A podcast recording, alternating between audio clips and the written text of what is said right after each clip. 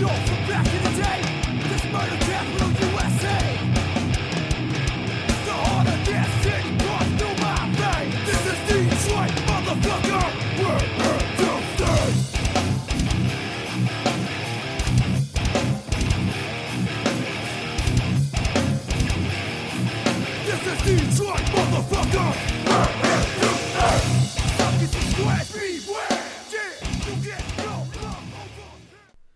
Sorry about that. It's 9:30 a.m. on April 5th. This episode should be out already, but I'm retarded and I did not do an intro. I didn't do a goddamn thing for the podcast over the past week. It, was, you know, crazy times, you know, before the holiday. Hope everybody had a good Easter. Maybe you've seen your family, maybe you didn't. If you're still scared. I mean, not scared, but playing it safe. You know what I mean? But if you did, you know, I'm sure you're happy because everyone's got to stay safe, stay healthy these days. You can't see your family. But it was a nice day, so maybe you had a barbecue or something. Anyways, tomorrow, April 6th, is when actually when the D Block album goes out. Just so you know, I think I don't know what happened with the date situation, but uh, whatever. Uh, the shit comes out tomorrow. You can find it. It might just be on Bandcamp or Spotify or YouTube. It'll be fucking everywhere. Everybody will be sharing it. So you have no excuse not to listen to it, not to share it. If you don't, then you ain't cool. I'm just kidding. Any support for anything is always fucking awesome. Especially new and upcoming bands. They got a lot of hype behind them. They ain't going away. Oh shit, here they come. Uh, and also, this episode has my man Jimmy Doom on here from the OG punk rock fucking band from the 80s, Detroit hard shit. No, good sing along music. Almighty Lumberjacks of Death. If you're from Detroit, I'm sure you've heard of them. If you're not from Detroit, you may or may not have. Only, I hear if you read all the thanks and shit and all the other albums, of like the bigger bands that came out of fucking Detroit, you will see ALD mentioned or Almighty Lumberjacks of Death. That's because they're the shit. And they were all OGs, man. They've been around in the scene since it fucking started, basically, you know, the early 80s. I think uh, Jimmy said he came in just after, you know, fucking negative approach and shit were, were big, big. Something close to that. I think th- that that was his first show. Negative approach, Black Flag, and I think said the Necros. But are you fucking kidding me? Imagine that shit. Back in the '80s, early '80s, nobody's ever even fucking hardly heard of this shit. And you go into a, you know, some room in the basement of a bar, and there's a little stage, and they're fucking going crazy on stage, screaming, fucking jumping off, and you pushing, punching each other, just chaos. Imagine if you, you know, with your fucking disco shit or whatever. What was it? Whatever. That was probably, probably the tail end of disco. I don't know. I wasn't around. But imagine you walked into that place, either, you know, the freezer or somewhere down in the Cass Corridor, into a hardcore show and fucking negative approach is ripping on stage. And everyone's stomping around, pushing each other, slamming hard as fuck into everybody. Everyone's smoking, drinking, fighting. Oh shit. You know, like it was all new. We're not that far separated from that. You know, 40 years at best. But fuck. There's not that many generations in between like hardcore like it's still it's still so young and new. I wonder if like the ancient if it'll be like ancient music one day. A thousand years from now. Will anybody know who Negative Approach is? Or two thousand years from now? Will anybody know who Cold is Life? Or Death Threat or Madball? Will there be any fucking recordings? Will they even speak the same language? That's crazy. I'm fucking rambling. But uh, Jimmy Doom, he uh, has acted in movies. He's written poems. He's also written a book. It is called Humans Being. It is 365 100 word short stories. A short story a day for a year. You can buy it on Amazon. And uh, you can probably hit him up directly. I don't know, man. Obviously, he's put a lot of work into it. And he's, he's doing what he loves. If anybody likes to read books, I'd suggest getting it because he gave me a copy. And I don't read daily, but I'll pick it up and read you five or six stories every now and then. You know, every couple days, I guess. But it's interesting. It's, all, it's, like, it's like, where the fuck did this come from? It's- that guy's got a weird brain, but I like him. Anyway, buy his book or don't. Tell him, hey, please share this shit. Okay, everyone wants to like and this, that. You got to share it too, guys. I'd appreciate it. I'm not trying to be famous here, but everyone says, "Oh my God, other people need to hear these stories." Okay, well they can't hear about it if they don't know about it. Thank you so much. I will talk to you guys soon. Um, like I said, share it or fucking tell your friends. Thank you. Goodbye. Record. All right. Fucking Jimmy Doom here. Um, the legendary Jimmy Doom. How about that? From uh, Almighty Lumberjacks of Death. Yeah. Fucking poet, author, actor, all the above. I do a couple things. Yeah. I'm surprised they let me out of the house after ALD, but Yeah. So, so what year did you start in um, ALD? You weren't the first one, right? The first no. singer. in in 1987, um, a guy named Danny Mason was singing for him, and he had to leave the band like family obligations or something like that. And uh, they, uh, I knew Jeff Gordon, a drummer, the best out of all of them. I kind of knew the, the other two guys, but not very well, just from around. And uh, and Jeff said, "Hey, you want to be in my band?" I knew Jeff was really into like super, like fast, thrashy, and I was like, "I don't know, dude. That like just like wasn't exactly my thing." And uh, and then I go to a party, and a- after Bookies, Bookies was like the second wave of Bookies is my era. Okay. And after the bar closed, guy Bert Bacher had a party and some bands set up and played. And I hear this band playing, and I was like, "Damn, who the fuck is that?" And uh, and, and they go, Bert says, uh, "It's that band you're not sure if you want to try out for." And I'm like, "Dude, I, wa- I want to be in your band." And they're like, "Oh, dude, we we're auditioning a bunch of people now, you know." And I was like, "Can I still audition?" They said, "Yeah," and I auditioned and I got it. Nice. Oh.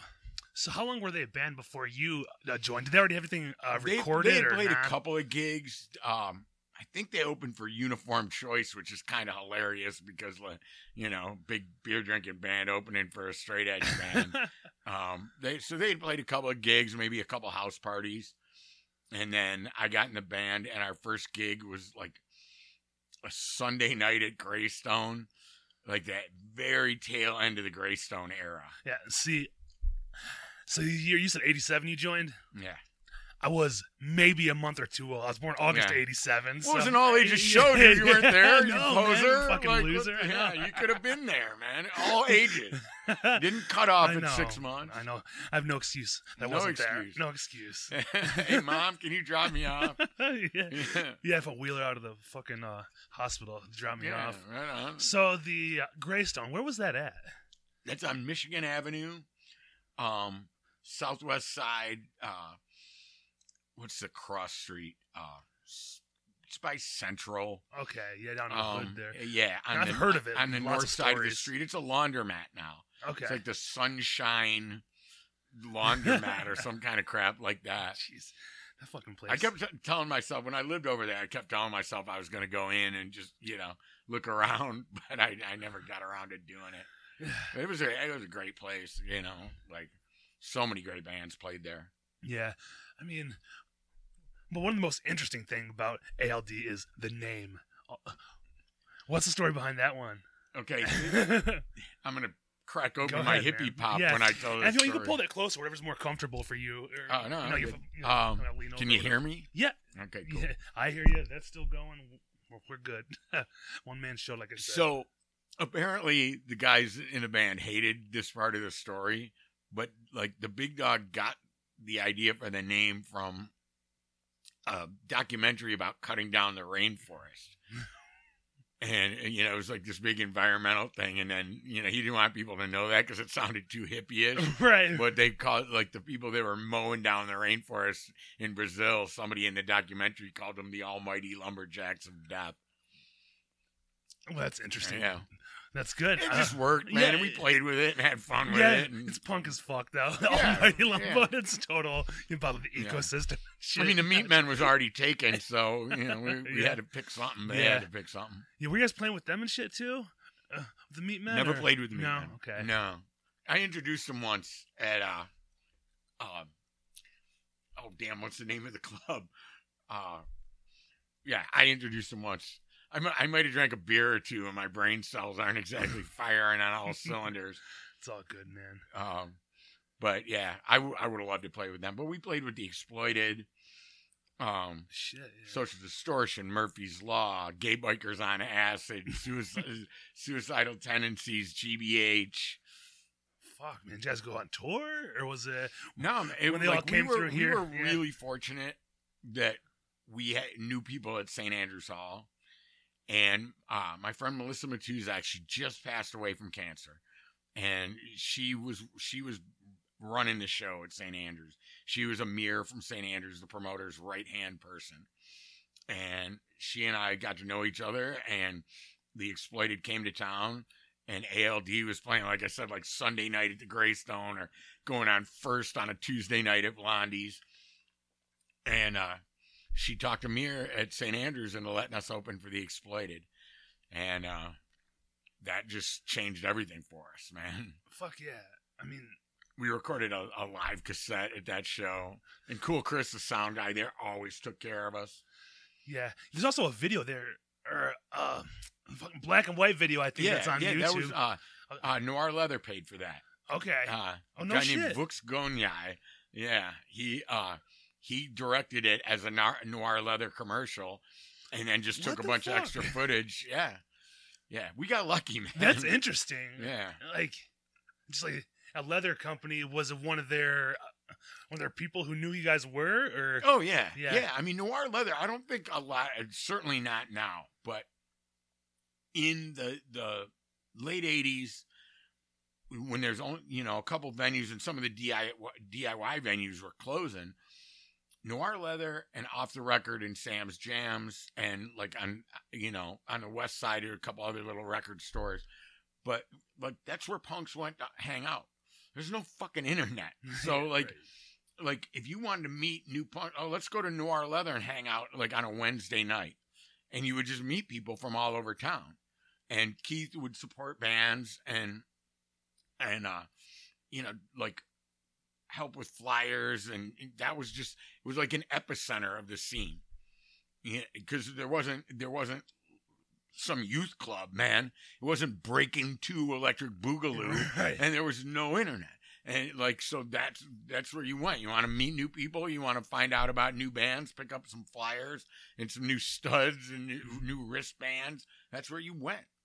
That's fucking. and uh yeah so that's that was a place that kind of bred the the subculture Yeah, because I mean, so you you were in ALD '87. How long before that were you like into like the punk scene? my like, my first ever show was 82 it was black flag uh black flag the necros a negative approach what the fuck? And, Man, uh, that's so good. yeah it was uh it was fucking legendary. Where was it at? Yeah, it was at uh, the old Clutch Cargo's City Club, which is right around the corner from what's now the Fillmore. Okay. It's um, like uh, Park and Elizabeth in the Cass Corridor. That's back in back in that day. It was like the the the south end of the Cass Corridor, Okay. and there was a, a liquor store and um, like a really seedy bar, and then Vince Bannon had taken the promoter, um, who was in a band called Cold Cock. He took over what used to be the old Women's City Club. So like this hoity-toity women's club for rich people in the city. And then the city falls apart after the 67 riots. Nobody wants to be down there. Yeah, it's fucking crazy. Comerica. Park ain't there. Yeah, that's what I was thinking. I was thinking of like of Elizabeth, so that's like right down in the area. like, and, and yeah. now you know you see people going to concerts and sporting events, but it was a wasteland back then, man. Yeah. Brandon, it- you know Yeah. what, what do you call it? Dope pavement and hookers. yep. That's what it was. It, it it was just it was desolate, and they took over this space that nobody wanted, that had this tiny little stage, and Black Flag played, and uh, and when Brannon stepped on stage, like, and this sounds like such bullshit, but it was my first show, and I went with my, with my buddies that I grew up with, and we all went to high school together, and I just saw the energy coming off off Brannon and go, I want to fucking do that, man. I really want to do that, but I like I didn't know how, you know. Yeah. did, like it was, and then you know, of course, Henry Rollins, like you know, and I'm not a energy. huge Yeah. huge fan of Henry Rollins, but that show, he steps on the stage, goes, "Hi, we're Black Flag. This one's called Rise Above." Boom! It's chaos. It was chaos during the NA and the Necro set, but it's chaos. And like within, before they even get into the chorus of Rise, Rise Above, I see these guys' heads just bleeding, and I'm like, "This is freaking intense. I love this." And the two things were, my friends were like, "Yeah, that was that was cool, man. That was a lot of fun. I'm glad we did that." Like in the past tense, and I was like, "Did it?" I'd like, I got a stack of flyers. I was like, "I don't do this all the time," and they're like, "Yeah, well, Black Flag doesn't play every." I'm, like, I don't care, man. I want to do this. This is like, this is my thing. And then, no shit, that guy whose head was bleeding was Dave Landrum, and I wound up being mm. his roommate in the Cass Corridor like a couple years later.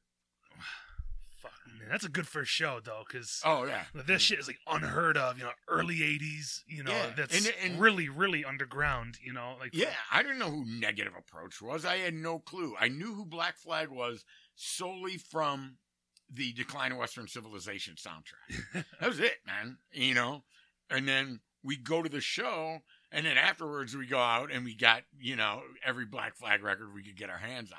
Yeah, fuck yeah. So, so how much longer was even uh, negative approach around after that? Not, not very long. Not Uh, very.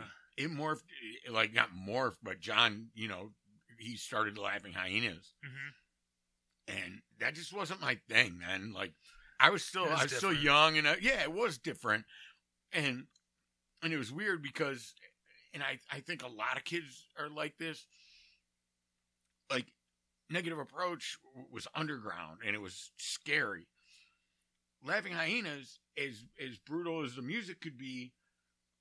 Like all these magazines are blowing them. Oh my God, Laughing Hyenas! It's the new rock and roll. This is it, man. This is you have to be into this, and that's and that was just something to rebel against. Yeah. You know, when Spin magazine starts like sucking off a band, you don't you don't want to like them anymore. Right. You- You're over you know? with it. Yeah. And I understand what Brannon was doing. He wanted to do something different. The guy's brilliant, but that just wasn't my thing. But then, it what's interesting is like after that, i if you listen to Negative Approach, as fast as they are, they have melody. Yeah. There's melody in those songs, Yeah. It's and then sure catchy. after them, bands it got into, and we would joke about it. Bands were having a contest to see who, who could play faster. DRI is doing an entire tour. They're going 60 songs in 45 minutes. like they that's how they promoted their tour. And all these bands wanted to be that. Now there's like good fast bands like Ugly But Proud, but then there's a lot of just crap. A lot of guys just put their hand on the neck of the guitar and went, nothing. You know, you're you're just like, okay, it's brutal, but it's not really a song. right. And so ALD, we want to, we did want to go back to like something with melody and, and, you know, like, you know, shoot me in the face, but pop hooks, not pop, but hooks, something that made, something that was catchy enough that people would sing along and shit instead of just trying to play 9,000 miles an hour. yeah. I mean, like it's hard. like because you're figuring out style like in the 80s like 87 like it's not really established like a h- hardcore or punk sound and everybody you know, Yeah, like, there was like like it's like I was thinking about this on the way over here. Like, Negative Approach is one of the greatest hardcore bands of all time, if not the greatest. Yeah. But hardcore was actually an adjective to describe their music. It wasn't like a separate genre then, right? Yeah. You were just a punk. You were just and and you would go see a band like Flipper. Right, you like these artier bands and these out there bands and bands that you had to take acid to appreciate. Right, it was all part of a big thing, you know. And then the Descendents, who you know were basically a, a pop rock band with a punk edge, and it was all together. And then it started getting compartmentalized into hardcore and you know like all these different little subgenres. And of course, right around then, I like what maybe '89, like there was the crossover thing where there's like metal bands that were playing thrashier punk style stuff and then punk bands that were going metal suicidal tendencies to Oh, make a yeah. million dollars yeah. you know and but when it when it started it was just bands were for lack of a better word punk. I, I think that i think the best way it's described um is uh the the speech about there's no such thing as new wave in the decline of western civilization soundtrack. Yeah. Yeah if in a no? Enough familiar. Okay, look it up. Um, uh, uh, Kickboy Face from Catholic Discipline does this speech okay. about how there's different subgenres of music, but it all it all goes back to punk, and how new wave doesn't mean shit. New wave was a polite way of saying something, and and you know, hardcore, crossover, thrash, death, all that stuff. The origins come out of punk rock. Fuck yeah. Yeah, and it's you know, what's interesting is even before punk, like you can even go back to like Iggy and the Stooges and shit like that. It's all that was it. Yeah, it's That all was the embryo of punk. well, That well, was that was the wad of jizz that landed in, uh, in the in the ovary that, that right. birthed punk. that's a good way That- to put it. it, it, it really was. It's like man. evolution, though. It's so fucking dramatic in just over a decade. I think, yeah, like from fucking Iggy or whatever, and then to Negative Approach and ALD. Then what do you got? I mean, yeah, they, Iggy was obviously a huge influence on everybody.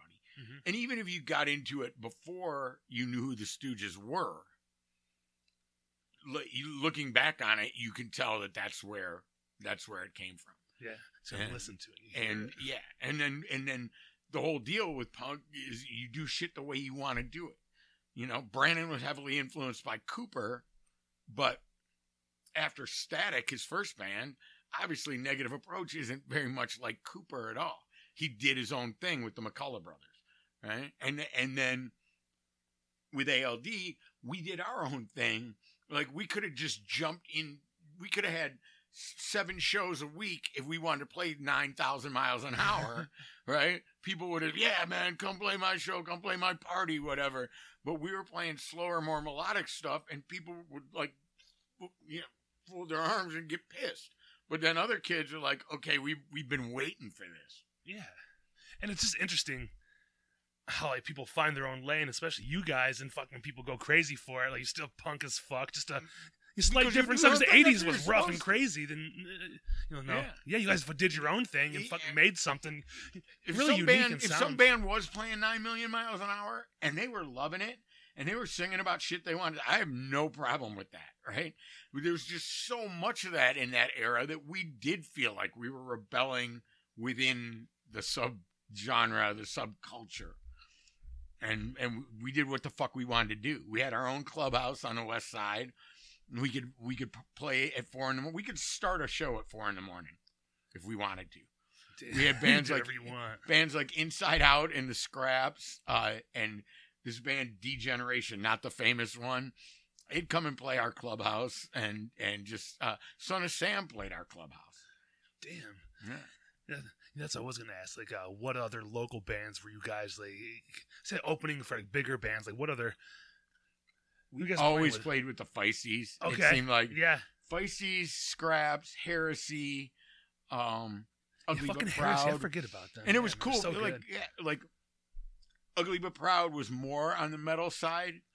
So if we got booked with a show that we didn't feel we were a good fit with, we could go to the promoter and Ugly but Proud and us would flop shows. Oh yeah. We'd just go, hey man, we're friends with these guys. They're friends with us. We would rather open for this band and they would rather open for like Overkill. That actually happened. Like we ended up example. opening for uh Stormtroopers of Death and they and they ended up getting booked with Overkill. Holy shit. Yeah. So um but yeah, we played a, a really memorable show at the Majestic in the big room on like a Tuesday night. We played with Son of Sam. And we're super excited to play a big room like that. There wasn't a ton of people there, but it was a good show. And I hold the mic down for kids to sing along. And the sound guy was not used to punk rock and he cut us off. It was just all of a sudden the PA just goes dead. You know, but the amps are still playing, but the the vocals are just dead. And I'm Yeah. like, hey, what the fuck? And he comes marching up onto the stage. He's like, you can't give my microphone to the crowd. Oh fuck you. I was, dude, it's punk rock. You know, like fuck you, turn the turn the thing back on. He's like, no, man, it's dangerous for my microphones, and you you guys are done. And I go, hey, man, you, you need to turn that shit on now, right? And the motherfucker comes back, walks up to me, and he goes, dude, I used to mix Van Halen. and I go, "A- and they liked you so much you're mixing ALD and Son of Sam on a Tuesday night in Detroit? I mean, what the who the fuck are you? and then I threw the mic stand at him and got into a little bit of a rowdy thing, but it was a good show. Well, yeah, that's that's interesting because not knowing that, especially hearing that at the uh, Majestic Theater, like It was all the shows I've been like to there. 88, Yeah, that's fucking crazy. Because, And they had, you know, they had just started doing live music there. yeah, Just become more than a bowling alley. And you know, I love I love the Zainea family, but back then they hired some guy who had just no idea what was going on. Yeah, I remember hearing my father-in-law. He told me either the uh, Majestic or fucking St. Andrews. He used to go there with his mom and see like uh like I think fucking like jazz shows or like swing and shit. Like, Oh, yeah. at those Oh, places. You know, and now I don't know if that happens anymore. That doesn't happen at the fucking St. Andrews. You don't think anymore? Like, Well, I mean, you can rent it. yeah, You could rent. Okay. I mean, uh, you used to be able to anyway. They'd have weddings there. They'd have weddings at the Majestic. You know, and, it's so crazy and swing about. bands, and it's St. Yeah. Patrick's Day right now, and there's forever. You, you St. Patrick's Day, they couldn't book any kind of alternative show because Charlie Taylor, this old guy doing Irish standards, was playing. Yeah, fuck. Yeah. I mean, eh, so yeah, there is a there is a calmer, gentler uh, live performance history at both of those venues. Yeah, fucking. And I didn't know. I mean, I've been to St. Andrews a million times, but I didn't know that place was fucking built in what, like 1910, 1908, or something crazy like that. I had no idea. Yeah, Scottish social club, man. You know, Yeah. people would emigrate to America and and they would want to stick with their own little group. You know, there'd be language barriers, so there's all. Yeah. I mean, you look at Hamtramck, there's all kinds of Polish social clubs and now Albanian social Mhm. clubs and and in you know in pre World War One America, people would come here to find their their fame and their, their life or whatever it was, and they would stick with their own like ethnicity in a social way, and then obviously that branched out. We became more of a melting pot, but Oh, yeah. um, in St. Andrews, in the the what was like the green room, like the backstage area, because Yeah. there's no real backstage behind the stage, was called the Burns Room. It was upstairs in front, and there was this beautiful oil painting of the Scottish poet Robert Burns, and over the years, assholes and bands destroyed the thing. I mean, if, it was still in pristine condition, it would probably be worth, I don't know, tens of thousands of dollars. but yeah, I mean, they were trying to show there was a piano. Mike from Ugly But Proud tuned the piano by hand in the Burns room upstairs in St. Andrews. Damn. So we we knew those of us who weren't complete assholes. I'm an asshole, but not a complete one. Like, had some respect for the people that had built the place prior to it being a punk venue. A lot of history. Yeah. Detroit, fucking music wise and and culturally too. How you said Scottish and shit like that, and all the Polish. Are you from Hamtramck or Detroit? Dude, I'm from the west side of okay, Detroit. West I'm, Side. Ir- Kind of I'm Irish. Irish descent. Yeah. Because I was reading something about. I just found an article. I don't know if it was just uh, out recently or a while ago, but it was you talking about um St. Patrick's Day, was actually today, and the, Yeah. and the parade and shit. You always had a lot to do with that, or Yeah, just well, being at I didn't have a lot to do with it other than standing on the side and get drunk. But like, um, I worked at Diamond Jim Brady's in high school, Okay. and they would always have a float in the in the St. Patrick's Day parade. And you know, my brother was on the float a couple of times, and it, it was it was a big deal. You know, like the it, like that was a time to celebrate Irish heritage in Detroit, and then it got and it wasn't ex- exclusionary, but then it got to be that big drunken rowdy thing where everybody had a big green pin that said "Today I'm Irish." you know, and you're just going, "Really, dude? Okay, Yeah. you know, whatever. Your last name ends with an SKI, but that's cool." and uh, You're right. yeah, and uh, yeah, but I mean, it was it was not a big event. It, it- like it, it was a fun event, and it was a big deal, and you looked forward to it, and everybody got drunk. You know, Oh yeah. I mean, I think a lot of Irish kids first learned to drive driving their parents home from the parade when they were just completely hammered I guarantee it. and uh so um yeah but then it became just a, a drunken Oh yeah. and down orgy. Michigan Avenue, yeah, and, and and great for the bars great for the neighborhood great for the city Yeah, man. yeah i mean we miss it obviously Yeah, yeah. It sucks because it didn't happen last year, did it? no Okay, because I don't remember yeah if it was. that's when i realized Just oh this is real man yeah. they're not having a st patrick's day parade i'm I'm in a pool league in Hamtramck, and when they shut down the pool league, I was like the one bitching. I wasn't like denying there's a a virus, uh, but I was like, "Oh, we can still play pool, dude." And then they and then they got rid of the the St. Patrick's Day parade, and I was like, "Oh fuck." that's, a, that's a lot of money to be cutting out of the the economy. This must be a, the real deal. So God. Fucking year later though, it's weird. Like two St. Patrick's days, you can't do shit. You know? yeah, didn't see it coming. no, it's it, it's weird. It's fucking crazy. It's still still holding us down, but whatever. We're I'm, living. I'm sure people are getting hammered anyway. Oh, they fucking better be. Yeah. yeah. Whatever happened to saying fuck it, huh? Oh yeah, they're. They're, saying fuck it a lot of places. Yeah, yeah, man. I'm surprised. Well, there's no shows or anything that I know about. People aren't getting that crazy.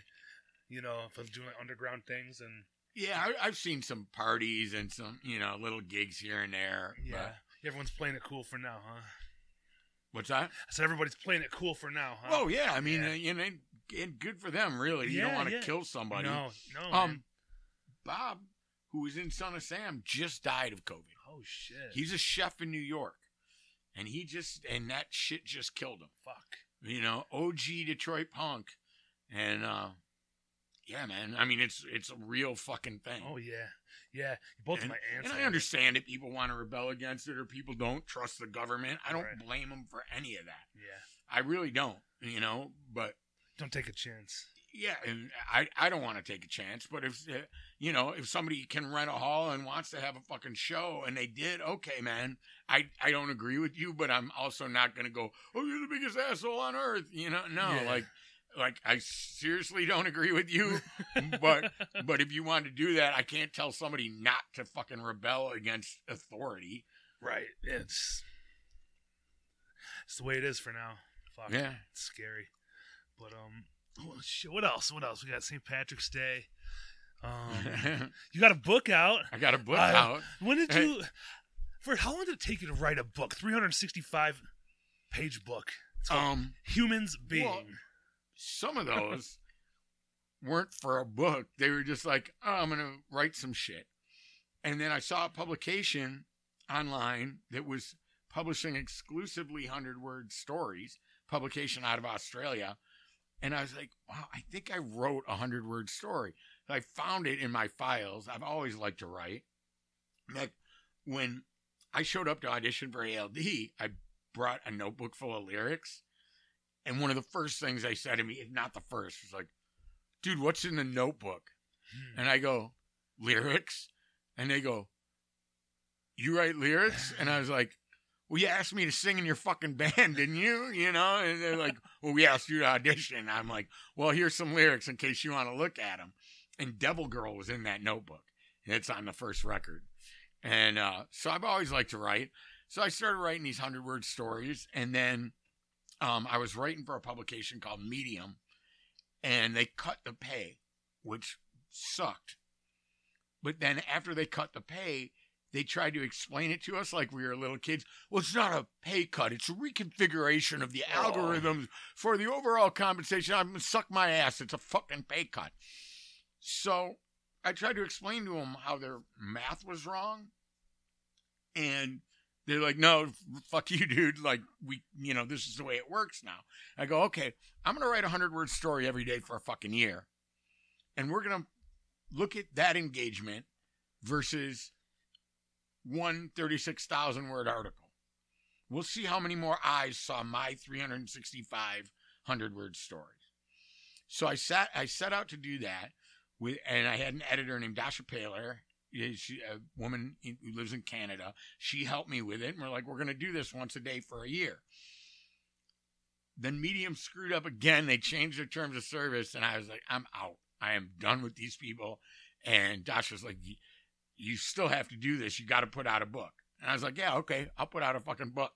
And, and she's like, really? You're going to stick with it? I, yeah. And so I wrote this thing in about eight months. So, I mean, some days I wrote one story, some days I wrote like four or five, and all exactly 100 words, just because it was a, a challenge. Dude, that is a You know? challenge. You have Yeah. to fu- take out words and add words to mi- have it make sense. Or Yeah, I mean, once once I got in a groove, like if I started a story, I would know in 25 words, like this ain't gonna be a hundred word story, yeah. and I'd set that idea aside, or I'd finish it and just set it aside as a 500 word story, you know, or whatever, a thousand word, 1200 words. And then, but the ones that I knew I could fit in 100 words, usually they would come in at about 106, and you trim an and, a but, a that, all these words that don't really, that aren't necessary. just fat. Yeah, just fat. Exactly. Exactly. Bingo. Fat. Trim the fucking fat and make it a good story. And that's what I hope I did. I mean, it's really got, it's got 112, 116 five star reviews on Amazon. Holy shit, Now- man. If 40 of those reviews are people kissing my ass because they know me, that's great. But that's still like, you know, like 70 other people that Hell read this yeah, book man. and think it's worth five stars. That's fuck. It's an accomplishment. Like whether you know it was you know a top seller or nobody looked at it. That's. Well, I mean, he wrote a book, had it fucking published. That's Yeah. not easy. I published it myself. Okay, so It's totally DIY. Oh, It's, well, you man. know, no, that's it's like yeah, I, I, you know, I'm fortunate to have technology where you can print on demand. So I didn't have to like go to a printer and order seventy five hundred. oh yeah. You know, Right, I, yeah. I I just get these printed as people order them. Oh, And yeah. uh, yeah, So does Amazon do that for you? Because I know they used Yeah. to fucking print books. yeah. Dude, and I didn't want to deal with them. Yeah. I mean, when we were Working Class Kids, I was serious about it. I care about working people in America, and Amazon treats their employees like shit. Yeah. Last week, because they're trying to unionize in, in Bessemer, Alabama, No shit. I- last week I wouldn't advertise my book. I, I wouldn't have brought it on here, but they, they did the, the like boycott for the week, and I honored it. And um, it- hopefully it does something, and hopefully they get to unionize. So I didn't really want to go to Amazon, but it truly was the difference between having a book or not having a book. And I put eight months of my life into it during a pandemic, and I, I and I owed it to my editor, and I owed it to everybody else to to finish the fucking book. You know, so I did. and you know and i i appreciate the fact that amazon makes it affordable and it's democratic. The process is democratic. The process is open to anybody. It's not hard to get your book on amazon and there's not a lot of money up front to do it i mean i think pretty much anybody could do it and i um but i just wish that amazon would treat their people better you know that's all Yeah. you don't drive a truck for amazon do you No, no, no, no. For fucking, um, at least it's a unionized company. I work for a contractor for uh, GM. We just just move parts from, from distribution centers up to you know whatever manufacturing plant I deliver to the uh, Romulus uh, engine plant. nice Yeah, Yeah, it's, hey man, it's a job. You're a working class kid. yeah, yeah, man, it got it. Yeah. You know, it's Blue my blood. overalls and name tags. yeah, I'm I'm the douchebag who just quoted his own lyrics. yeah. I mean, I'm not your average uh, fucking truck driver. Like you see the, the stereotypical, you know, idiot with fucking suspenders and flannels. There's not many of those out Yeah. there anymore. Hey, There's nothing wrong with flannel. And, uh, it, it did good for ALD. no, but you know those. Yeah. You're right. You're right. So, so what are the stories about? Just all different types of shit. We got Yeah. 365 100 word stories. I didn't have I didn't have the title until after I was just about done with the book. And when I was writing on Medium, like I, I mean, there's a lot. It's a lot of stories that are set in bars. A lot of stories that are set in not great economic conditions. But there's stories set in like the gay community. There's stories set in churches. Stuff that's not necessarily part of my like personally part of my life, right? But stuff that I've been around, right? Stuff that I've observed. Um, there's music, a lot of you know street musicians, panhandlers, um, relationship shit, just wherever I could, like wherever I thought I could find an interesting story. Now I'm going to do an experiment, if you don't mind. you go ahead. Is people have asked me to read passages, read stories from the book Sure. and I'll pull one open. I'll just start reading, and almost always I pull one out that's a downer. Ah, And I, the book is not totally a downer. Okay, I can't read The Cure because Ko Melina read The Cure for my YouTube channel, so I'm not gonna uh, Ko from the Dirtbombs and Ko in the Knockouts. okay. And Jay Jay Navarro read one on my YouTube channel. I did see that one. Yeah, I've seen a few Um, people read them. All right, let's try this one. I don't even remember writing it. Um, it's called Spark Plug. Laura sat in the car, jonesing for a cigarette. Phil peered into the engine, pretty sure it was a spark plug issue, jonesing for a cigarette. Laura was convinced he was only helping because he wanted to have sex with her. Phil pulled the bad spark plug, thinking, she's never going to have sex with me. He ran up to Cartown and bought her spark plugs and stopped for smokes. She gave him back way more money than spark plugs and cigarettes cost. This is way too much, he said. No, Laura said. In many ways, it's worth every damn penny. Oh, I just, you know, yeah. a little encounter. A guy who wants to bang a girl and he fixes her car and she figures it out. yeah, that, that kind of thing. That's cool. just though. like a little It- it just- chunk of life. Yeah, just a small- little, just a little peek into somebody's you know, one hour of their life. Yeah, yeah, That's interesting. That's interesting. yeah. I think Read people another are one. digging read it. another one. Can you read another Oh one? yeah, sure. Sure. Um, wine. Marcella's friends warned her he, he drank too much. She glanced at the wine bottle and the ice bucket, smoothed her dress, and checked the time on her phone. He was seven minutes late. He couldn't possibly get too drunk on half a, a bottle of wine, and she considered drinking more than her share. He was a brilliant attorney, the best looking man in all of Bay City. If he drank that much, he'd be bloated and glo- gross, right? She was tempted to start drinking without him. She heard brakes screeching, and her mailbox flew through her dining room window. so my man, I don't know. Do I have to explain it? My man showed up drunk and blasted her mailbox. Jesus fuck. window. And in Bay City too. That's that's pretty specific. Yeah, you know, like yeah, but I figured there's probably base cities around the U.S. Oh but, yeah, uh, for sure there has to be. But yeah, Um, Michigan Bay City. Yeah, So- I shot a movie in Bay City, and uh, we shot, um, uh, in a motel that the uh, Michigan Department of Corrections rents as a place for prisoners when they're getting out to assimilate them back into society. Hmm. And the guy that we rented the hotel room from, he had a vacancy because one of the tenants had gone back to prison. He'd done something while he was out, and they arrested him and threw him back in Jackson. And we go into this sh- shitty little hotel room in Bay City, and my man had a cat. This is one of the saddest things I've ever seen in my life. Like, this guy gets out of prison, gets himself a little cat. He's got this little cat dish with food in it, his little kitten, and then he gets thrown the fuck back in prison, and this little cat's got nobody, man. That's yeah, that's my that's my Bay City memory. Fuck. Movie was called Fierce Tears, Fierce and uh, Mason Hydra played my son, and then Mason Hydra ended up playing a cop in Batman versus Superman. oh shit. Yeah, and we're in. Uh, um, we have a film coming out this year called Ash and Bone, where uh, we don't play relatives, but we're both in the movie. That's cool. So, how'd you get into acting from fucking punk rock to acting? You're fucking rectly, fucking rectly from punk rock. I got into acting.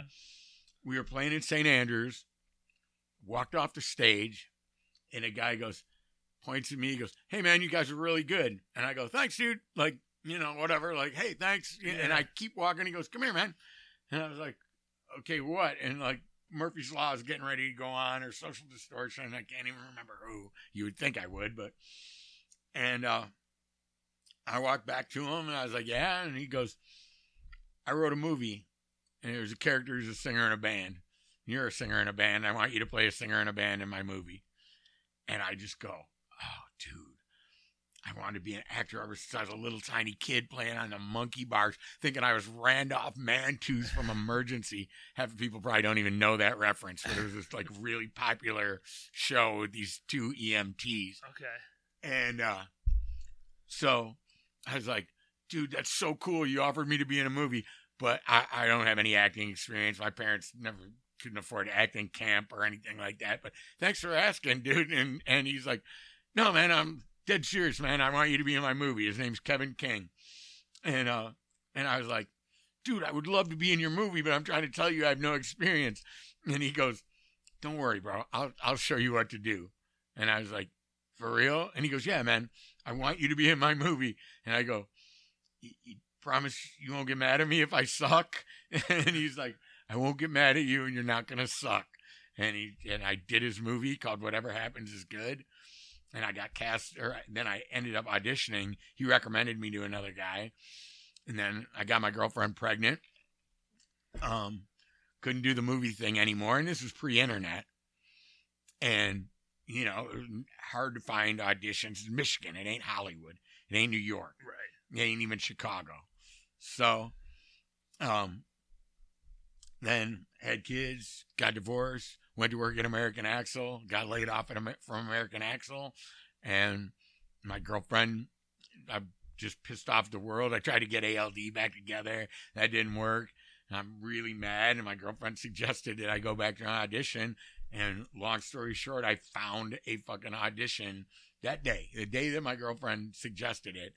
I found an ad for a uh, open audition at Motion Picture Institute. Wow. That's fucking crazy. Like, acting must be scary. Like, just no. It seems like it'd be scary. I don't even like these fucking No, cameras. you know what was scary? My don't like first show, the microphone. pit, the pit at my first show. I was like, somebody's gonna fucking die in it. oh yeah. And hey, the Necros and and, and and Black Flag. Yeah, I'm like, somebody's gonna seriously fucking die. It was chaos. Like, that that was scary, but camera can't hurt you, man. yeah, I know. It doesn't you know, move. And it, it ain't the stage either. You if you if you blow a line, you get a second take. You, you, know, It- there's yeah. Yeah. Fuck. Well, that's also. I mean, but here's the funny thing. I I am afraid of heights, So I'll tell a director up front. I'll go, hey man, I'll do fast speed in the car. I'll do fire. I'll do I'll do fight stunts. You can beat the fuck out of me. I don't care about any of that, but I'm afraid of heights. And they go, okay, dude, thanks for telling us up front. That's great.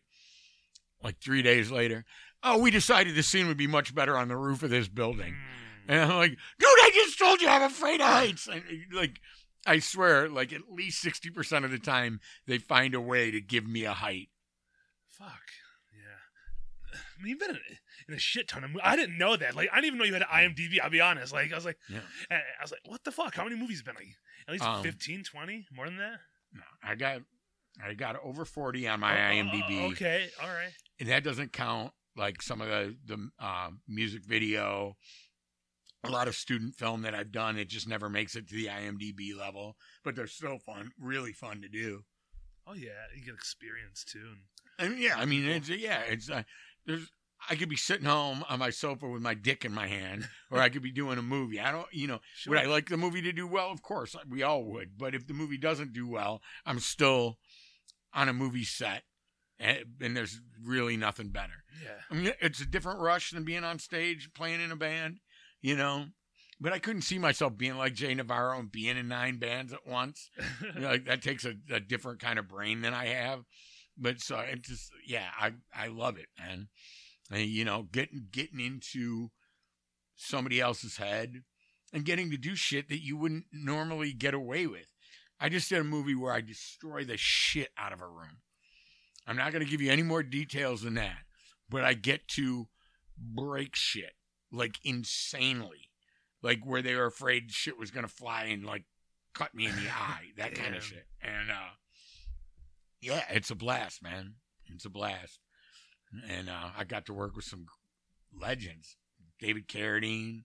oh, shit. Um, yeah. yeah, Ray Stevenson beats the fuck out of me and Kill the Irishman. That was yeah, great. Yeah, that's what I was gonna say. That's one of the most to me that I recognized first Yeah. was uh, "Kill the Irishman." You know, so how was it being on set with all those people? Like, did you even like talk like Steve Schirripa or any of those guys, Oh, or or you know yeah. Christopher Walken? Were they hanging out? okay this is real and you you can you can look at photos of this lenny from speed cult is in that scene uh uh corky guy from the detroit punk scene forever is in that scene all these like old punks and oh ron Sakowski from the necros is in that scene No shit.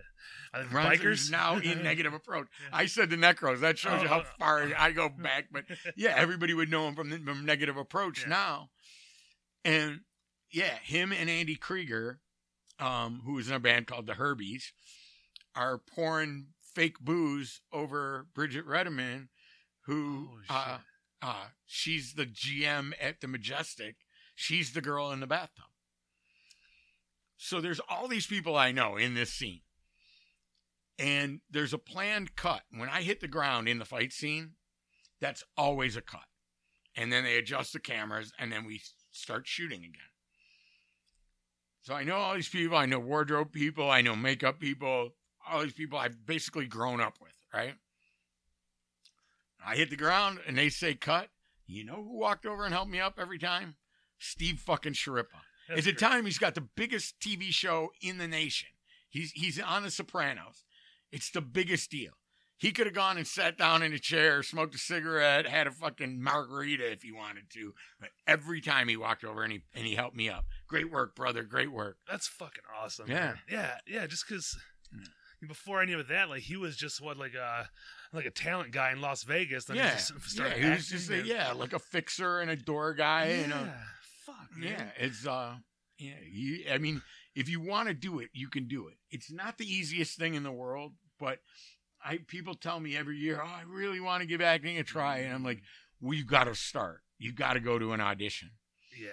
And I mean- yeah, and it, it's not it I mean, it's brutal. There's a lot of uh a lot of rejection, man. You know, there Yeah. really is. They like but the times when you're not rejected, the times when you're cast, it makes it worth totally worth it. Yeah. for sure. You know, and not keep just trying. Huh? and and yeah, it's great to work with famous people like Steve Schirripa. you know, and David Carradine. David Carradine was great. Mark Ruffalo was great, except our scene and Now You See Me got cut out. Uh, Um, Brooke Shields was great. Um, but there's a ton of other really, really good local actors. You know, and a lot of people are just into local bands, right? yep. They're just into Against the Grain, and they're just into Cold as Life, although Cold as Life is a little bit bigger than just a local band. But there's actors like that, man. There's actors that are really, really good at what they do, and they're not household names. And being on set with them is just as much fun as being on set with a famous person. You know, Oh yeah. like it's just it's Yeah, like just a little DIY community. And if you watch enough independent film, you can pick out actors that you like, and they're only one break away from being that household name. You know, It's so many um, people. Though. look at uh, uh Hauser. The, the, um, he's in uh, Black Klansman. He was in uh, Oh yeah. he's in the, uh, the I, Tonya movie, right? He's just a cat from Saginaw, man.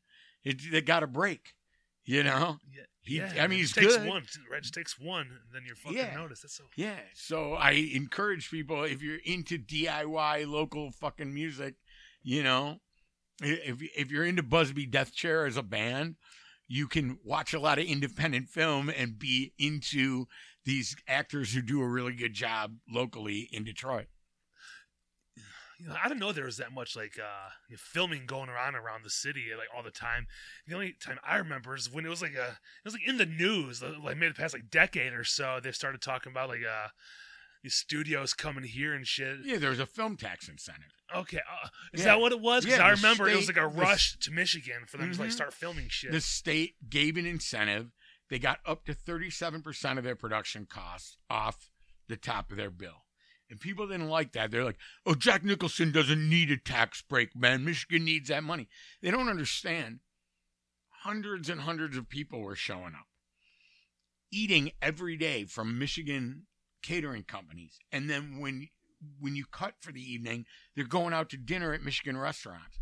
And the one thing nobody ever took into account be a production assistant in the morning got 200 guys on the crew electricians lighting guys painters carpenters all kind of men, men women all over the place doing work.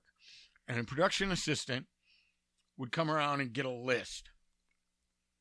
What's the most heavily taxed thing product in the state of michigan other than gasoline? What's the most heavily taxed product? Liquor, cigarettes. Cigarettes, yeah. so they're getting like 110 packs of cigarettes Oh, for the crew. Yeah, a production assistant is going on a run and coming back with boxes of fucking cigarettes every day on every film. I still get a I still get a residual check from Kill the Irishman. Not a big one anymore. I used to get pretty decent ones, but I still get about, you know, like every 2 months I get like 37 bucks or something. Cool. And the state of Michigan still takes their cut out of that check. Yeah, yeah, There's yeah, still a fucking line there. $4. Yeah. So if we still had films shooting here, the state would still be getting that revenue. But they got rid of it. They got rid of Age of Ultron. They sent Age of Ultron packing. Huge Marvel movie, Uh, you know? Oh yeah, yeah, yeah. Yeah. and That was weird. They were doing all the fucking Transformers and shit like that. Yeah. Then it's just up and out of town again. Yeah. Like, that was weird. yeah, it sucked. yeah, for, But yeah, you know, of- and people are like, lots of jobs. You're right, man. yeah. A lot of people involved in just that whole fucking Yeah. uh, and economy you got of you got movies. electricians that were on unemployment because auto plants weren't using them. Yeah, and they go from taking money from the state, which they rightfully deserve for unemployment, right, to paying into the system because now they're employed on a movie for fucking three weeks. It made sense, you know. It it did, but people didn't want it. But I wasn't gonna quit. I know people who quit. Oh, tax incentive went away. I'm gonna go get my real estate license. What are you gonna do, Jim? I'm gonna still be an actor. And they're like, You're gonna starve. I'm like, maybe, but I'm not gonna quit. yeah, So I didn't quit, and I'm still doing movies. yeah. Uh, and doing what you like too. you yeah, know, and so- that's what life is all about. That's what fucking punk rock is all about. That's what hardcore. Do what you want, man. Yeah, man. You know, I get it. You know, you you have a child or something you have to support. I I get that, You know, there are responsibilities. I understand everybody can't live in a squat and like do mushrooms every day. but if you maximize doing what you like, because one day you're gonna wake up and you're 75 fucking years old, you know, you you better have spent a lot of that 75 years as much as you possibly could doing what the fuck you want. So that's what I do. I write books. I, you eh, know. yeah, eh, I, and- I do movies. I like it, it, it's a little more complicated than that, but I think anybody can do it. Jay Navarro would tell you that. Steve Crass, if he was still here, would, would tell you that. Steve Crass managed a fucking phone room, but he was the front man of the Feisty Cadavers. The the phone room was like, okay, I got to go do this to pay the bills, but when I punch out outside that phone room, I, I'm not like some guy who's gonna sit in a in some hoity bar, you know, trying to pick up some girl. Yeah, I manage a phone room. No, he was a fucking singer in a punk rock band because he wanted to. Fuck yeah! I, that phone room you talking about, the one Jay was talking about. Yeah. yeah. Yeah, Capital Communications. Capital man. Communications. Yeah. Did you work there too, or no? Oh yeah, oh Fuck. yeah, we all did, man. I can imagine Yeah. a group Keith- of fucking heathens. Keith from SPLC, Ron Beauty from Cold as Life, uh, Randy Cole from the Meanies, Steve Kress from the Feisty Cadavers, Dougie Toms, who you know Oh, who ran the show for for CTYC, all those guys, man. It, it was and and we're all getting on the phone going, "Hi, ma'am. This is Tom Van Horn, Michigan Association of Police. How you doing today? Great to talk to you." you fucking you know, and there's dudes with like fucking purple mohawks and neon green Liberty spikes trying to convince some like some lady in in Ecorse that they're a fucking cop. they still call those people still call these days. Um, I don't know exactly that. It's some police association. They call my phone. I don't know if it's has anything to do with that, but Oh yeah, there's a bunch of them. Yeah, there's you know scammers. police, Yeah. firefighters. oh yeah, what a horse shit is this? Steve And Steve Where's Crass the money would going with that? Steve 'Cause I don't know. It, well, they have these little magazines that are for like the if you're a member of that union. I don't want to say it's a scam, but it's a there may be some money that you know sort of oozes out of the system into other 50% places. off the top. I mean, like good people there are making four hundred bucks a week, Oh, yeah. man. You know, other people were working at Punk Rocco Bell making fucking hundred, taking home one hundred and ninety, and there's guys in the phone room that are making four or five hundred. Fuck it, man. Yeah, it was. We had a lot of fun. Where's that at? Uh, right off ninety six. Okay. Yeah. Just for some, for some local people, you know. Yeah, man, it I'm was sure like a lot you- of people it know like- about it. If you walked into that office, you know, you would just go, "What in the fuck is going on here?" You know, these guys like, you know, half hung over from the night before. Oh yeah. Like, like seriously, you could have picked everybody up on the carpet and dumped them in blondies, and then it would have made way more sense. Like everybody you saw in blondies the night before would be in fucking in Capitol pitching. Hi, I'm a cop. You know, you Oh. couldn't come out and say that, but yeah. Yeah. So shit. So, so you had mentioned, or you saying, like you grew up on the west side, like. Well, whereabouts on the west side? Because it's I not many white people that, around that area. Was there then when you grew up?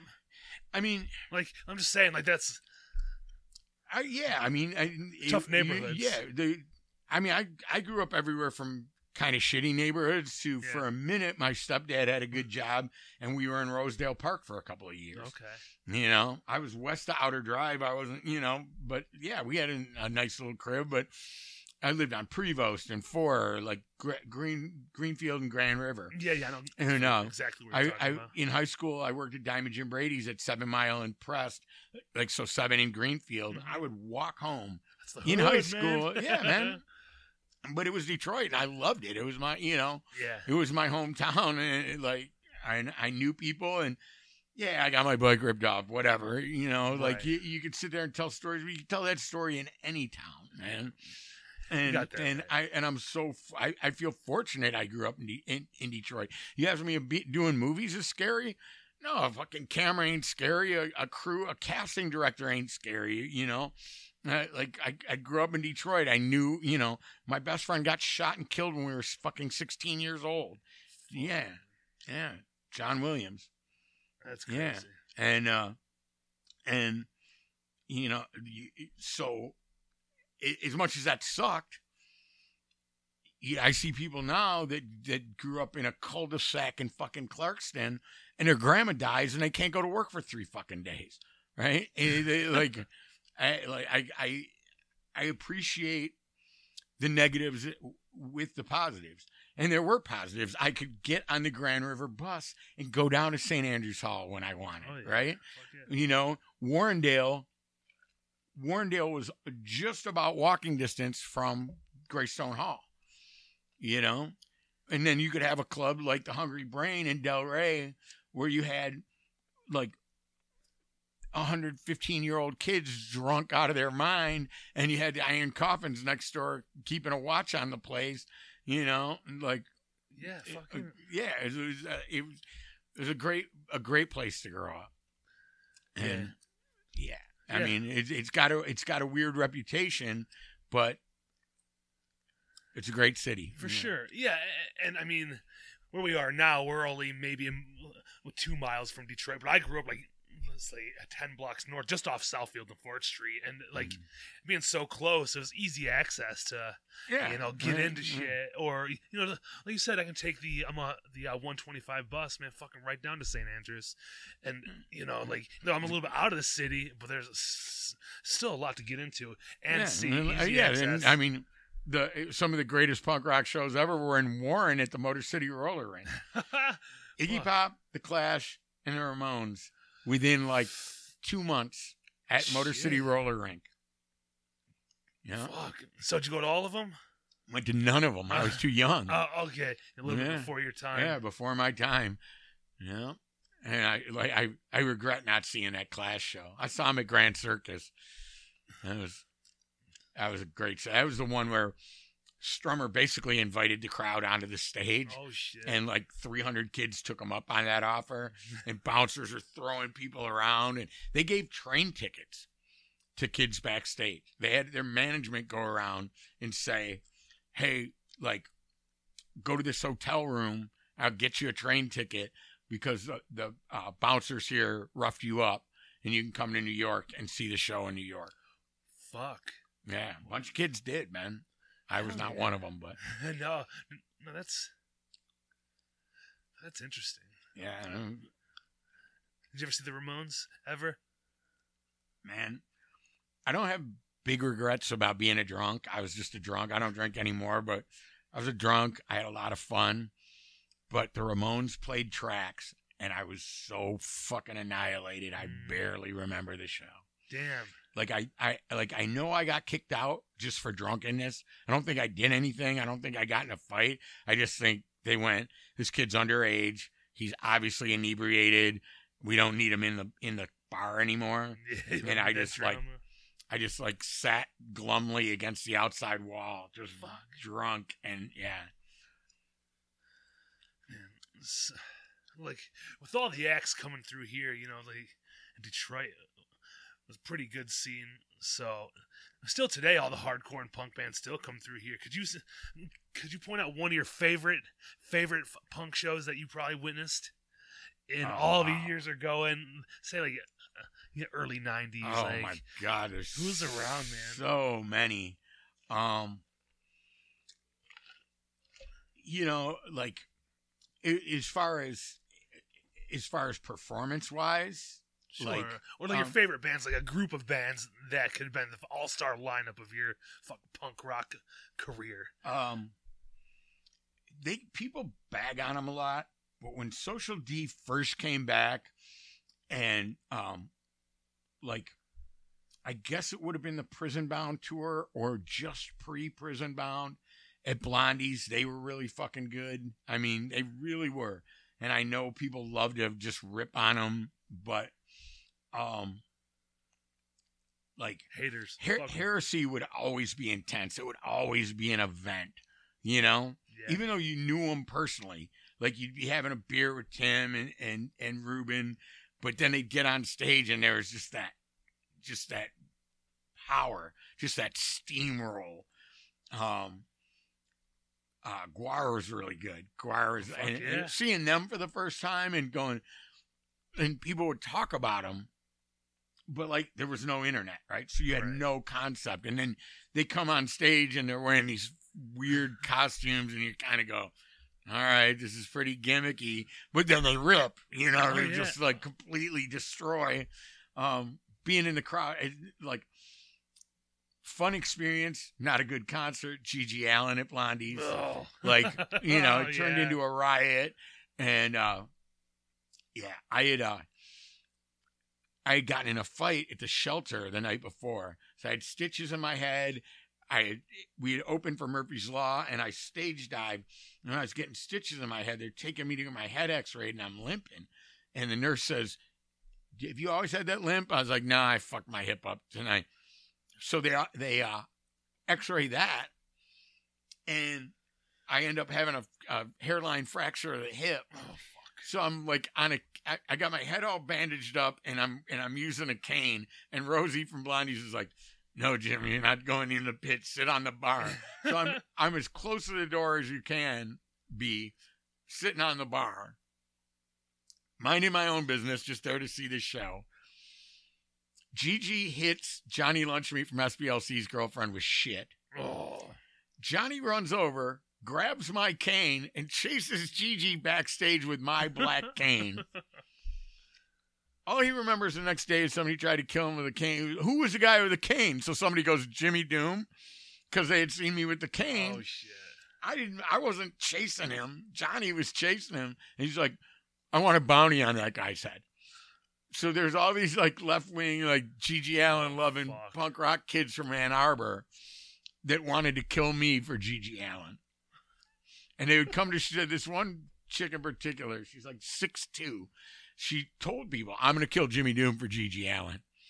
And GG was like, "Cool, kill him for me, right?" And like, so they would come to our shows at St. Andrews, and like, and everybody knew, and somebody would tell the bouncers, like, "That chick's here to kill Jimmy," and they would just not let her in. That's And, crazy. and then eventually she just like stopped trying to kill me. I don't know, like, you know, I don't know if she's even still alive. Ugh, well, somebody threw shit at my girlfriend. I'd be upset. If we go to G- or fucking GG But you show, go to a you know what's GG gonna Allin happen, show, right? yeah. You go to a Gwar Yeah. show, you're gonna get dirty. You're gonna get like Yeah. blood and shit splattered on you. You go to an ICP show, you're gonna get Faygo on you, right? You can't, you can't get pissed, Yeah, yeah, you got a point. You know, Yeah, hey, well, old punk You're right. bands used to. The crowd would spit on them, they would spit back. how fucking weird is that? Like, where did that come from? I have no idea. That was before my time. I just saw like oh, I like I mean, I think still do I. I fucking- think I think, and I could be wrong. I think it was just American rock and roll audiences not liking the Sex Pistols and spitting at Ah. them, okay. and the Sex Pistols taking it. You know, just kind of going, "All right, man, we're gonna do our Mhm. thing," and then you know you would see it on footage of of bands in Britain yeah, where you know it looked like kids were fans of the band, but they were spitting. They were singing the That's so lyrics but spitting gross. anyway. Yeah. I've never witnessed that. So Yeah, the, the spitting thing wasn't really there. I, you know, we might have got spit at once or twice. I'm sure the Trash Brats did. I've been at Trash Brat shows where people have thrown full fucking beer bottles at them. oh yeah, You know, yeah.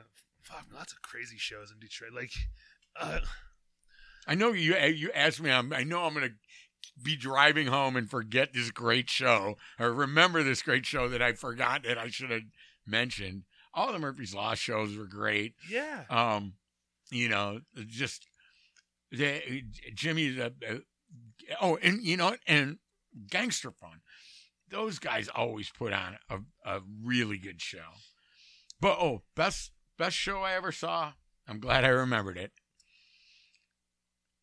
the token was just a rock bar then out of the blue one summer 1986 friday night and saturday night there's Bad Brains and the Cro-Mags oh, in consecutive days fuck. at the Token. And I was working at a restaurant on the west side on Grand River, Maria's Pizzeria. And I could only get one weekend night off. And I, which one do I do, man? Do I do Bad Brains? I do the Cro-Mags. And I was like, huh? Bad Brains is Friday night. If I don't go to Bad Brains and something happens and the Cro-Mags cancel because it's the Token Lounge, you know, whatever. Yeah, yeah. So I wind up seeing the Bad Brains, and it's one of the best decisions of my life. Holy shit. Yeah, because I could have seen the Cro-Mags a million times after that. Yeah. But Bad Brains didn't really tour that much after that, you know. And when they did, they play heavy reggae set. But I Against I tour, they played old shit, played some reggae. They played like stuff off uh, the you know I Against I stuff off Oh, yeah. uh, um, the early early records. Played Pay to Cum, you know, and and yeah, that was that. Bad Brains at the Token was definitely the number one show as far as as small venue punk rock. Fuck. Yeah, because I think the token's a great place. Um Oh yeah, but back in back in the day, man, it was hair metal. oh yeah. you know, it yeah. was all Aquanet all the fucking time. So you like you open the Metro Times, you're like, Bad Brains and Cro-Mags on the same weekend. It's a fucking token. Oh, okay, Yeah, we're going to the fucking burn this place down. Yeah, man. Yeah, it was Yeah. great. No, no. I wish there was more hardcore shows. I know there used to be, you know, but not much. Before all the shit went down, Yeah. that is what it is. So, you said you're starting a movie next week. Yeah, I'm Yeah. uh, start a Civil War about it. movie, hence the beard Ah, yeah, and a big bushy beard that I already ate, but I'm stuck with it for a while. yes. How do you deal with the fucking beard, man? I can't. This is about as long as I can. It's my go. job, man. Yeah, like true. you know, true. Yeah. yeah. I, I'd love to have a like a 14 inch tall purple mohawk all the time. I really, but can't get too many acting gigs with Yeah. that. Yeah. And uh, you know, playing homeless guys and bikers and junkies has been very good to me. Well, hey, man, if you fit the part. No. Yeah, Um, man. Yeah. Um, fuck, weren't you working at Corktown? I got this wrong. Do you work at Corktown? I worked at Corktown? Tavern. Yeah. Well, I was bar- bartending at Corktown. Yeah. yeah. Were you? Did you stop working there like uh after a switch, like fucking management or whatever, or were you still there? I don't know what the- happened. There 'Cause was everybody a- stopped going there because I hadn't I hadn't been there since Yeah, they- Murphy's Law show. yeah, they they had a lot of a lot of upheaval there. Yeah. and uh, guys like me and Jay and uh, yeah, we got we got bum rushed out the door, and uh, yeah, it sucked. But we had a great time while we were there, and there's some great shows at Oh, Corktown, yeah, you know. And uh, the cool thing was, and it was right around this time of year, I booked a movie. Um, it was actually a, it's actually a bit a biblical part of a biblical trilogy. Again, I had to have the beard. Right? It's called Chasing the Star, about the wise men following the Star of Bethlehem to find the baby Jesus. oh shit. And I said to the producer, like, I get the schedule, and I was like, I can't fly out until late Sunday night because it's parade day. I have to bartend at Corktown Tavern. Have to. I have to. Have to. I mean, you're talking about four or five hundred bucks in tips yeah. Fuck yeah. on parade day. And I get this phone call from the producer, and she says, Sweetheart, the only flight I could get you to Arizona was 4 a.m. on parade day. I'm sorry, that's the flight. You either got to take it or you got to turn the film down. I was like, I'm not turning the film down. So I'm like, fuck. I got to tell Corktown Tavern I can't work on parade day. And I'm sitting there thinking about how I'm going to tell Corktown Tavern I can't work parade day. And they call me to tell me I'm fired. Ah. And I'm like, well, eh, not, not the way I wanted to solve the problem, but yeah. Well, I mean, it, was it worked out. I was in Arizona doing a movie. yeah. Well, speaking of Murphy's Law, that's the last time I seen them. Was there? I don't know. If Yeah. maybe, maybe 2016 is the last time I They played seen them. small since then. Oh yeah, yeah, yeah. Yeah. Yeah, I'm saying the last time I seen them, or even been to fucking Corktown, I believe. So Yeah. long time ago. That, that was the night that Jimmy did Jimmy Doom Don't Drink No More song. You remember that? Yeah. yeah, Yeah. well, I mean, Jimmy I Doom remember Don't that. Right? Drink No More, No More. Thanks, Jimmy. Yeah, yeah, I'm gonna try to get him on here, man. Uh, at least uh, do like a Skype or like a Zoom meeting, fucking because like he He would has do it. a big you know, relationship with fucking Detroit. You know, all Oh, the New yeah. York guys do. So I hope Just uh, just the fact of getting a hold, probably on Instagram would probably be the best. Yeah, Say, yeah, do it. no, yeah. He'd do it. That's I. Mr. Professional didn't turn his phone on. Trust me, That's my brother. it happens almost Hi, every time. podcast land. That's my brother. I'll call So- him back. no, that's okay. It would have been kind of funny to talk to my brother during a podcast. Yeah. Yeah, is that uh the brother who I don't know if this story's right. Did he try out for Cold as Life at one point? Because Jeff Now- was telling me a story. He said uh, this is Jimmy true. Graham's little brother. this is this is true. Whether people want to remember this or not, It- it- I'm not just saying it because it's my brother, but there's a band called the Mattress Rats. Yeah. Playing around, we liked them, cool band, uh, and my brother introduced a guy named Ron Beauty to the guys in the Mattress Rats, and that's what became Cold as Life. No shit. Yeah, my brother is the one who introduced Ron to those guys. Wow. Yeah, That's fucking crazy. Man. yeah. Small world. I mean, and they played they played a couple shows as the Mattress Rats Mm-hmm. before they changed the name to to Cold as Life. Yeah. Because it was the song Cold as Life, right? Yeah, that, I think that was the first one that Ron wrote for him. If it wasn't the very first, it was one of them. That's a crazy name. Cold as Life. You know, a lot of people, everybody loves them. Yeah, You know, the name and, you know, the fucking legacy of them, but, like, yeah. That was Ron's real life. Ron was one of the. He was the real friggin' deal, man. yeah.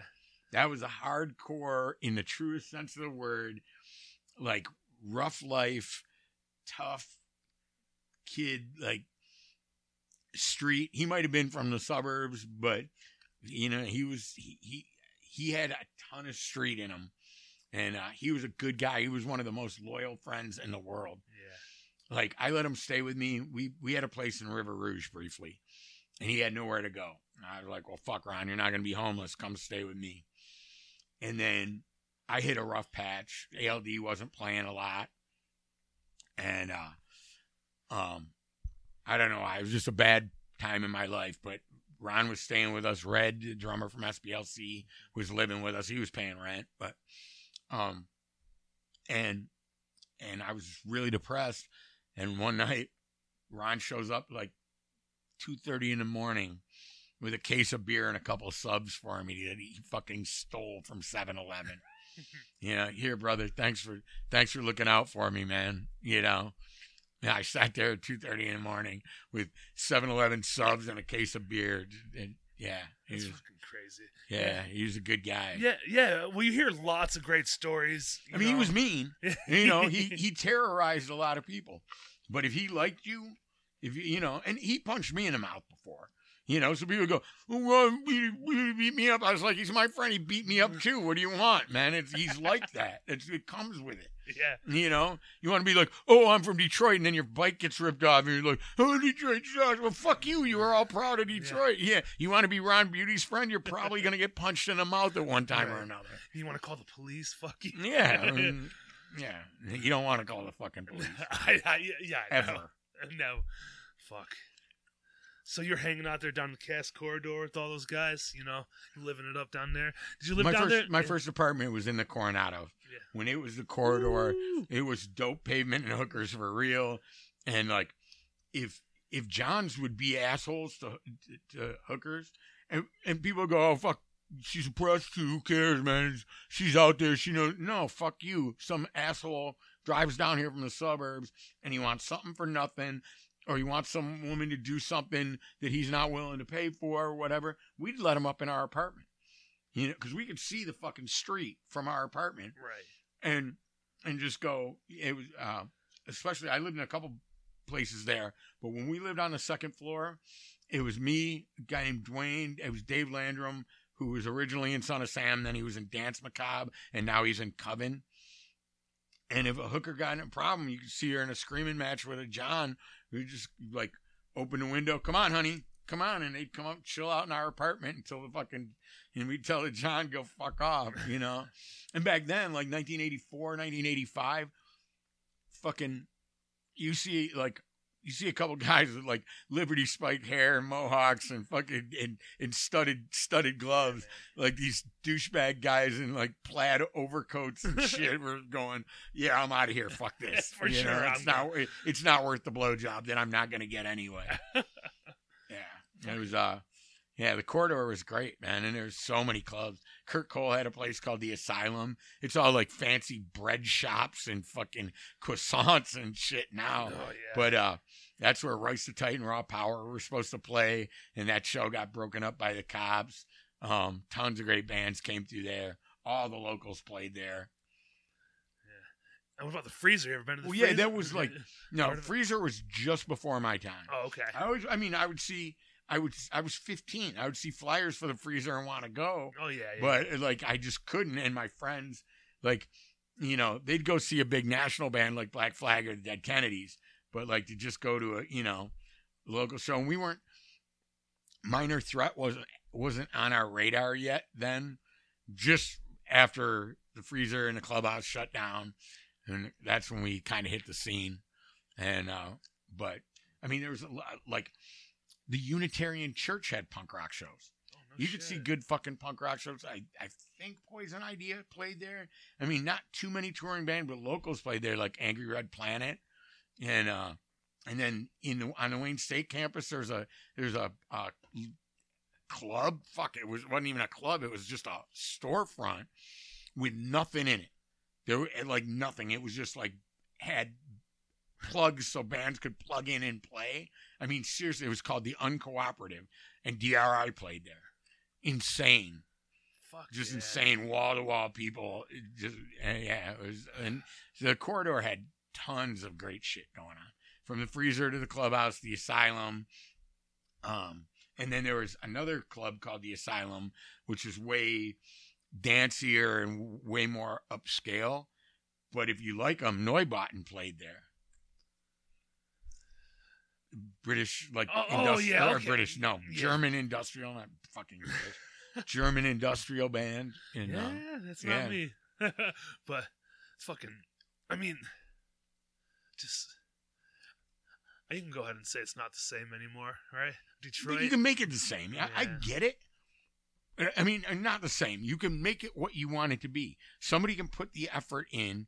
Somebody can call Mike at Smalls and say, I want to book these eight bands on a Tuesday night, Yeah. right? There's, eh, there's really nothing stopping people from doing it. You know, there's there's plenty of property all over Detroit that somebody could could buy or rent and throw basement shows if they wanted to. sure. People have done it, man. The Sanctuary started as just a storefront club. Oh yeah, it's a fucking great place. yeah. great place. It just takes somebody who wants to do it. People, are, oh man, I wish we had a freezer. Well, you know what? Brannon and all his friends wish they had a freezer, so they fucking made one. You know, you, you Yeah, just have to do it. You know, Yeah, the you fucking got that. DIY, the verb in D, DIY is do.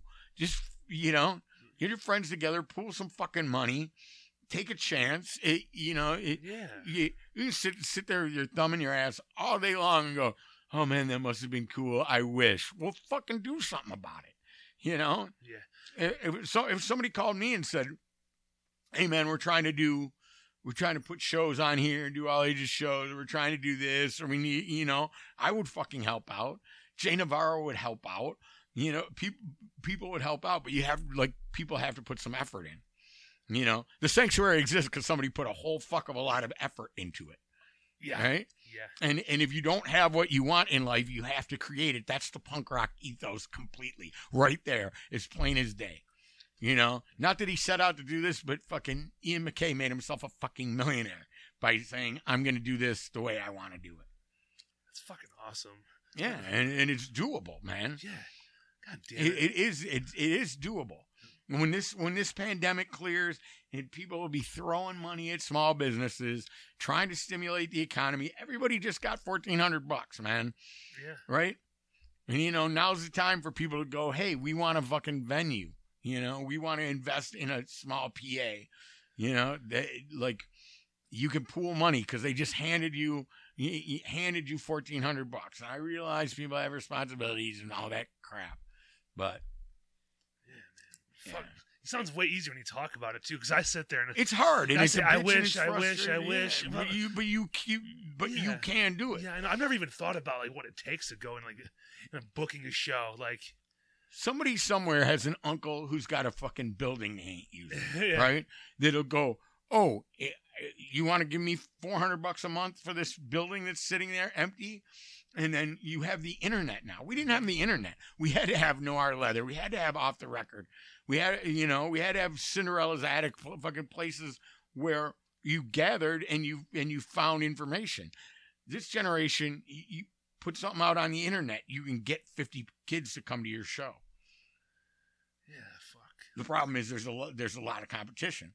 But if you want to do it, you you can do it. And if it doesn't work, you try something different. The freezer didn't last that long, right? Oh, yeah. You know, between the freezer and the clubhouse, there couldn't have been more than fifty shows, and that might be on the high side. No shit. You know, so but they did it. They, they and that that's what created the scene. You know, and and yeah, just sort of Yeah. dominoed from there.